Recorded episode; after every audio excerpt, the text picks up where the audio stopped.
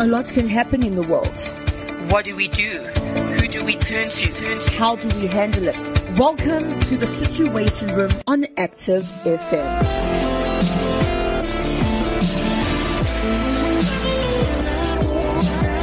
2 Timothy chapter 3 verse 15, and how from infancy you have known the holy scriptures, which are able to make you wise for salvation through faith in Jesus Christ. Now, the word of God connects us to God. The Holy Spirit interacts with, um, you know, with the word to build up faith inside of us, and the word allows us to hear God speaking clearly to us.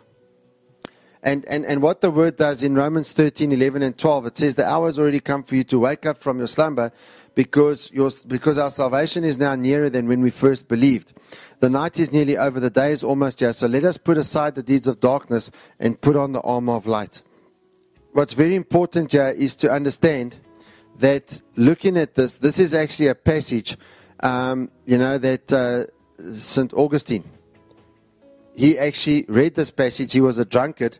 And when he read this passage, he realized, but wait a second, he, he, he, can, he can leave his life of alcoholism, he can turn to Jesus, and he became an incredible theologian. I mean, he is, he is well known throughout the Christian church. And so um, he understood at a point that he had to leave his life of alcoholism, he had to leave his sin in order to turn to Jesus. And I want to encourage you with that today.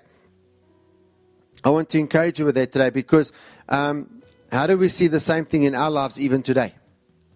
How is it that in our lives we can be like St. Augustine, the, one we spoke about, and we see that the Apostle Peter said in 1 Peter chapter 2, verse 1 and 2, Therefore rid yourselves of all malice and all deceit, hypocrisy, envy, and slander of every kind. Like newborn babies, crave pure spiritual milk, so that by it you may grow up in your salvation. So we have, a, we have a job. So Jesus saves us.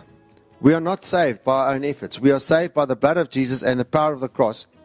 But, but here's the thing. When we give our lives to Jesus, we're given the Holy Spirit and we're given the Word of God. And we're given the tool of prayer. And the prayer the Bible says in Ephesians chapter 6 is the sword of the Spirit. We can attack the enemy. We can attack sin. We can attack all of the evil that is in the world, in the spiritual realm. And we can defeat it with it. Now, once we have these tools, God has given us the power through grace to overcome sin. And so Peter says to the church, therefore, because you have this power, rid yourselves of all malice. In other words, that's actions with bad intent. And I don't know, when you're giving COVID 19 uh, vaccines to people that are, that, that, that, that, are, that, that are already post two, two, two and a half to three weeks post COVID 19, that to me seems to be a malicious act. That to me seems to be an act with bad intent. And he says, rid yourselves of all malice and deceit. So cancel deceit. Stop lying. Become who you say you are.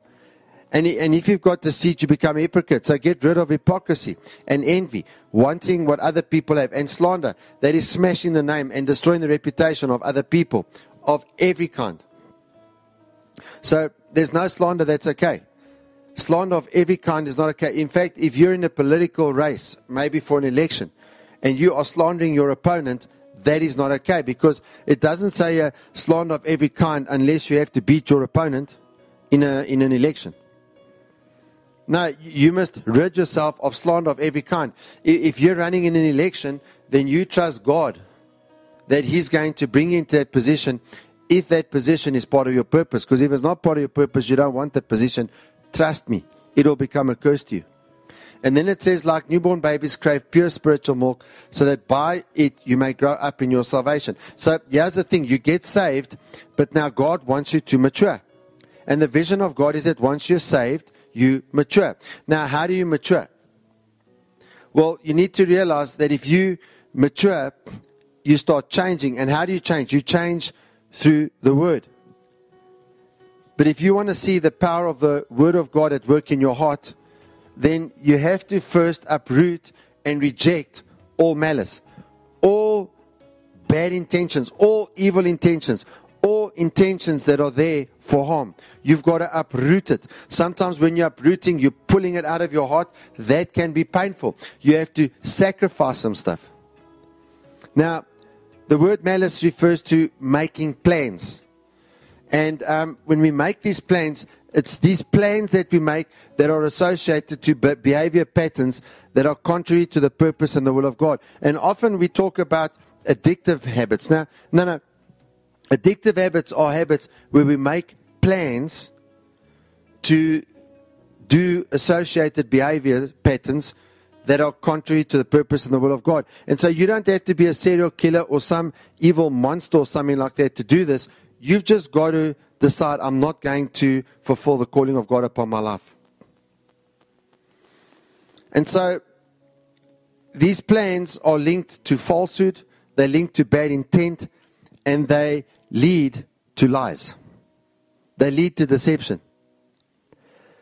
Now, fortunately, we have the blood of Jesus, and fortunately, we have the cross, and because of that, all these things can be transformed and eradicated from our lives when we come to the blessed Word of God and we make it our own personal guide. In other words, your map for life, your GPS for life is the Word of God. And maybe like you're in a foreign country and a tour guide takes you around, and so the, the, the Word of God is your tour guide through life because you're only touring through. You're passing through, you're a traveler. You're not here permanently. You're on a way to a destination. And the destination that you want is to be with the Lord. So God has a destiny for you. His destiny is for you to rescue souls as you have been rescued. We're going to say our declaration together, and I want you to repeat after me. Say, God's destiny for me is to rescue souls. And I commit to doing it. I will fulfill His purpose for my life. Awesome. Awesome statement there. Come on, make this your declaration. Make it the declaration of your family. Say, Sovereign Lord, we know that your word is loaded with power. And that when we declare it in faith, it moves the angelic realm. We know that you have reserved your best for us. We, as your children, thank you for giving us the Holy Spirit. Because through Him, you reveal supernatural things to us. Help us to persevere in all your ways. pray this in Jesus' name. Amen.